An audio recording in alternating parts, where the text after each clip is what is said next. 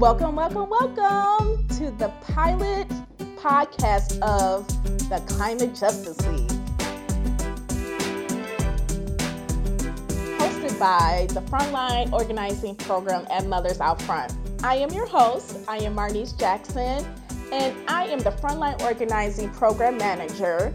And later in our show, I will introduce you to the four organizers at Mothers Out Front who does climate justice organizing. Before I started this role in December 2018, I was at the NAACP Environmental and Climate Justice Program, where I built capacity within the NAACP members to engage in energy related projects across 17 states and created the ECJ Live podcast talk show and before that, I was the weatherization coordinator for Oakland Livingston Human Service Agency, and I took a position as the energy outreach specialist for the Southeast Michigan Regional Energy Office.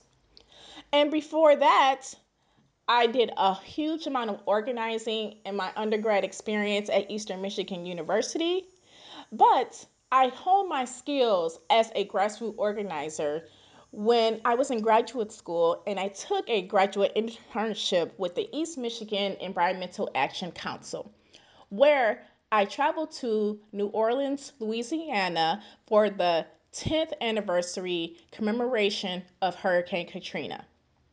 During this time, I met climate justice activists all around the world where we strategize and organize on what to do after Hurricane Katrina.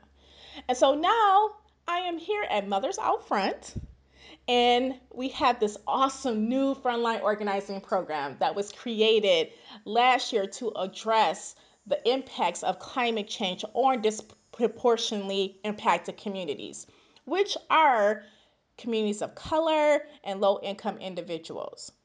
And so, Mothers Out Front is changing and leading and organizing and, and being intentional about diversity, equity, inclusion, and justice. And so the Frontline program is the vehicle to do that.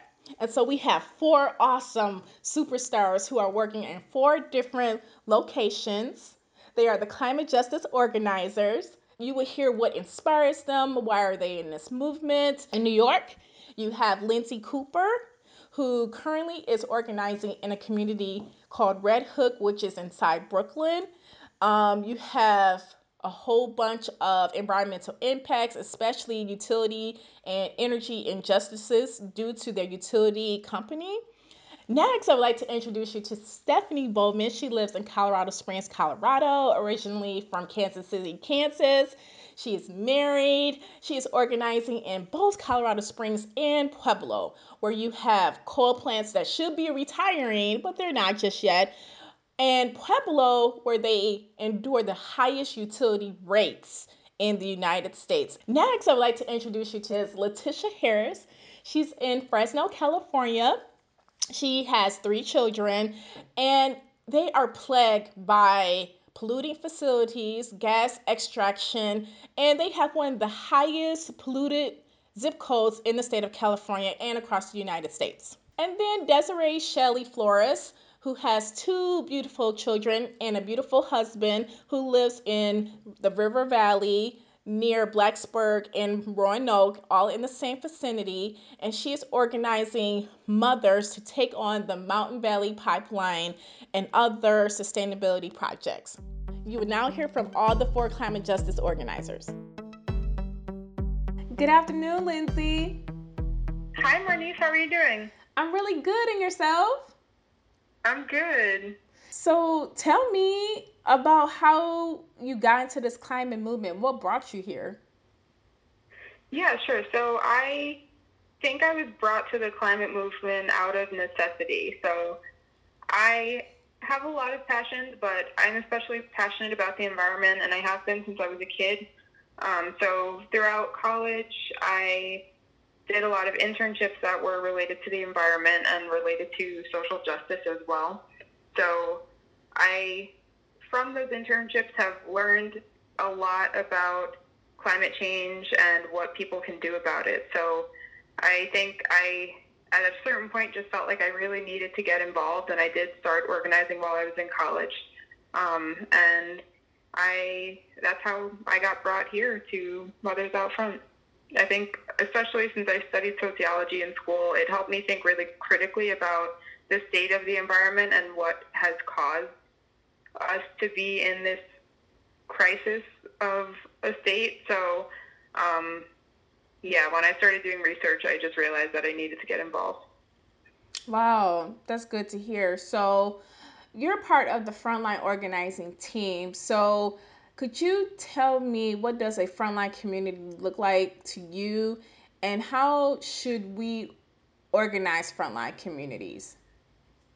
Yeah, sure. So to me, a frontline community is one that has vulnerability. So I think it can be geographical vulnerability, um, economic vulnerability, or vulnerability in resources, but it's a community that, in the case of natural disasters, which are happening more often and more intensely from climate change, frontline communities are the ones that will have fewer resources that will help them recover. So um, I consider especially the geographic vulnerability of the community. For example, I work here in Brooklyn in Red Hook, which is right on the water and is very vulnerable, especially um, during Hurricane Sandy.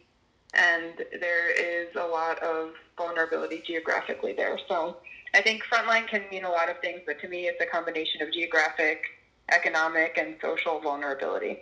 What would you do or tell um, frontline communities that are impacted to stay engaged and inspired to keep pushing on when things are like this are happening in their communities?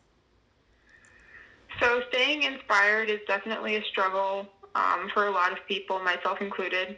And I think what's helped me has been a combination of things. So, first, what's helped me is self care and making sure that I am taking care of myself and not spreading myself too thin when it comes to doing work that's really taxing at times. So, taking care of myself is definitely necessary. And then, where I get my inspiration is from um, looking around me at the people who are working in communities that I work in, the people who live in my community, and who are just actually doing things. I think when you look at the the national level or the global level and see the state of the climate crisis and see how decision makers are reacting and making in a lot of cases really poor decisions to in, in the grand scheme of helping us move towards renewable energy and move towards a livable climate. Um, I think it can be really overwhelming and really disheartening to look at the national level at times. So, what helps me is looking at my local level and focusing on the people around me who are doing amazing work and across New York City and across New York State, the people who are regularly just normal people who are taking action, it really inspires me. And it's, yeah, I think it's necessary to focus on that sometimes just so you don't get too overwhelmed and start feeling like there's nothing you can do because I think that's something that stops people from getting involved in the first place is just feeling like I'm one person and I have like no power and I don't know what to do, so I'm just not going to get involved. But I think just organizing in your community is a really great place to start and in organizing you can gain a lot of power. Thank you so much, Lindsay, for that.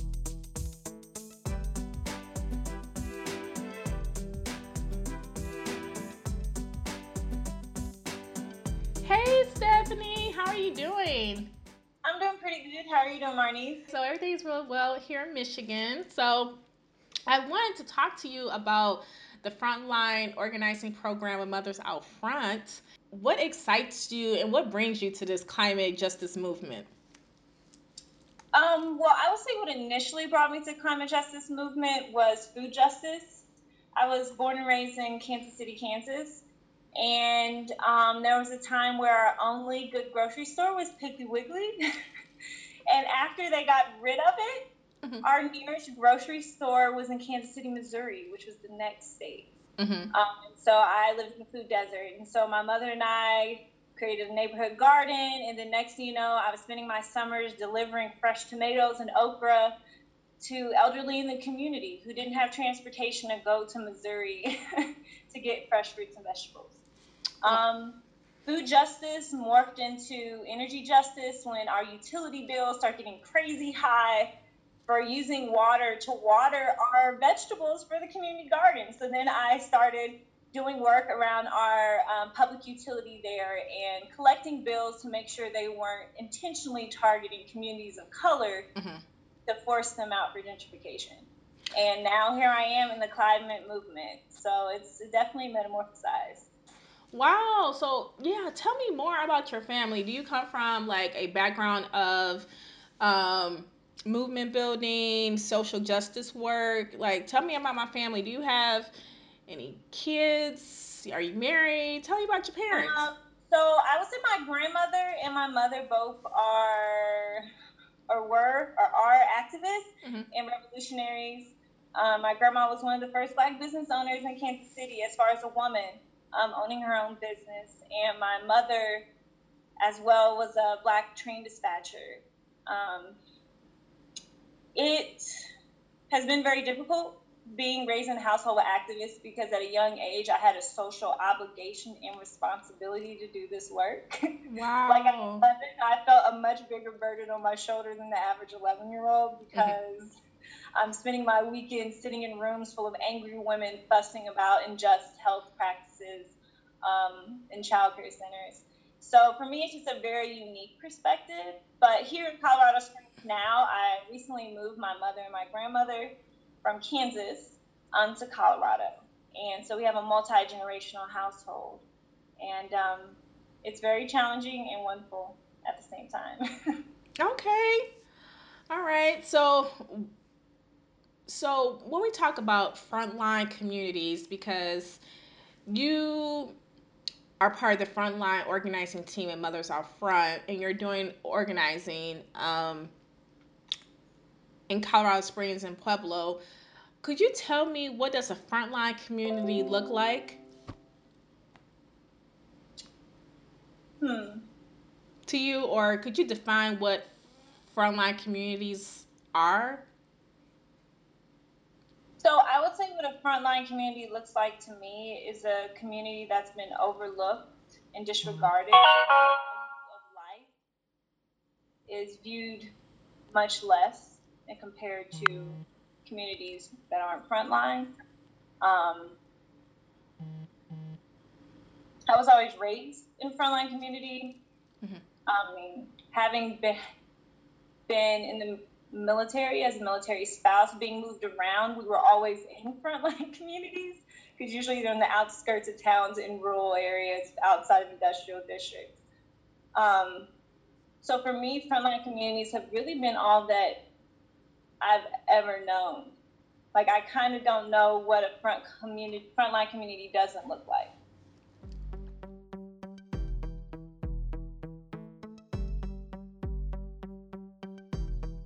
Hey, Letitia, how you doing? I am doing well. How are you? I'm really good. I'm really good. Great. So today I wanted to talk to you about um, your involvement with Mothers Out Front and tell me more about where you live, what brought you to this climate movement. Tell me about your kids. Tell me about you, Letitia. So I was, I am a Fresno native, born and raised in Fresno, California. Um, the Central Valley has pretty much been the food capital of the world. I took that took that um, for granted growing up, but now that I'm older, um, I've learned to appreciate all of the fresh fruits and vegetables and the abundance of food that we have here. So I love the Central Valley. I love calling it home. It is a great place to live. Um, unfortunately, we are plagued with some of the highest asthma rates um, and pollution in the nation. And so I came into the climate justice movement um, just a few years ago, working with a local organization trying to bring a community choice aggregate to the city of Fresno um, so that we can help um, clean our air and help to improve our environment, to do our part, to do our fair share. Um, so that's how I got into it. Um, but then just starting to do my research and learning more and more about the communities, I realized that my three children, two of which have asthma, probably wouldn't have to have asthma if we took a better care of our environment. Um, and so it's kind of been uh, my passion here recently um, to help build a better um, environment for my children. So we got 10 years to act on climate. How do we actively center frontline communities if they're not actively engaged? What are some suggestions that we could do?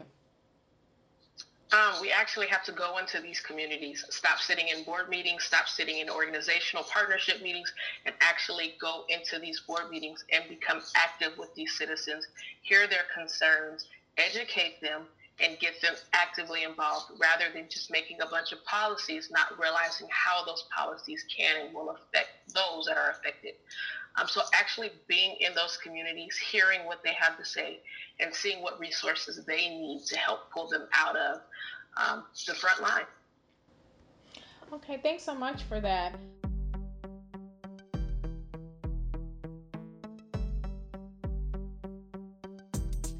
Good afternoon, Desiree. How are you doing? I'm great. How are you?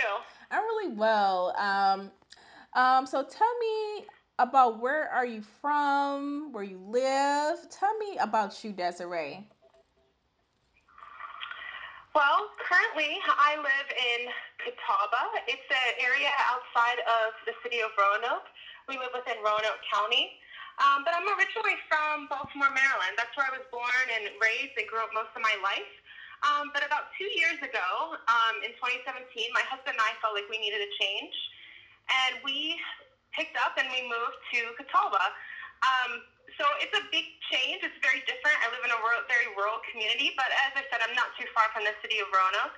Um, but we decided to wanted to change because we lived in the city for a very long time, and um, Baltimore suffers from a lot of environmental justice issues, um, and we really wanted to raise our kids in a different type of environment. Um, additionally, uh, I'm a member of the Monacan Indian Nation, so this location brought me much closer to our tribe, and I wanted our children to have that sense of community by being able to be involved in our tribal community.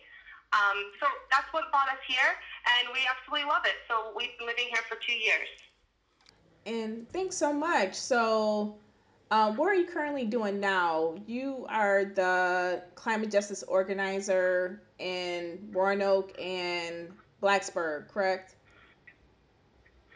Uh, correct. So I would say Roanoke and the New River Valley. Blacksburg is part of the New River Valley, and then Roanoke is the separate valley and watershed right next to that. Um, so the two areas are kind of distinguished between which watershed that they are in. Mm-hmm. Um, but so I've been organizing in both. The two areas are very connected um, through commute between the the two, and also they're both impacted by uh, the Mountain Valley Pipeline. So a lot of the movement around climate here has been between those two areas because they're both impacted by this pipeline coming through them. So Roanoke and New River Valley, they don't have a strong history like some other cities do of um, of advocacy. You know, that's just not really has been a part of the culture here. So it's really new for people. And a lot of my work has to do around education and base building. Um, many people know about the Mountain Valley Pipeline, but they're unaware of how it will impact their water quality. Um, and the city of Roanoke has been a little bit silent.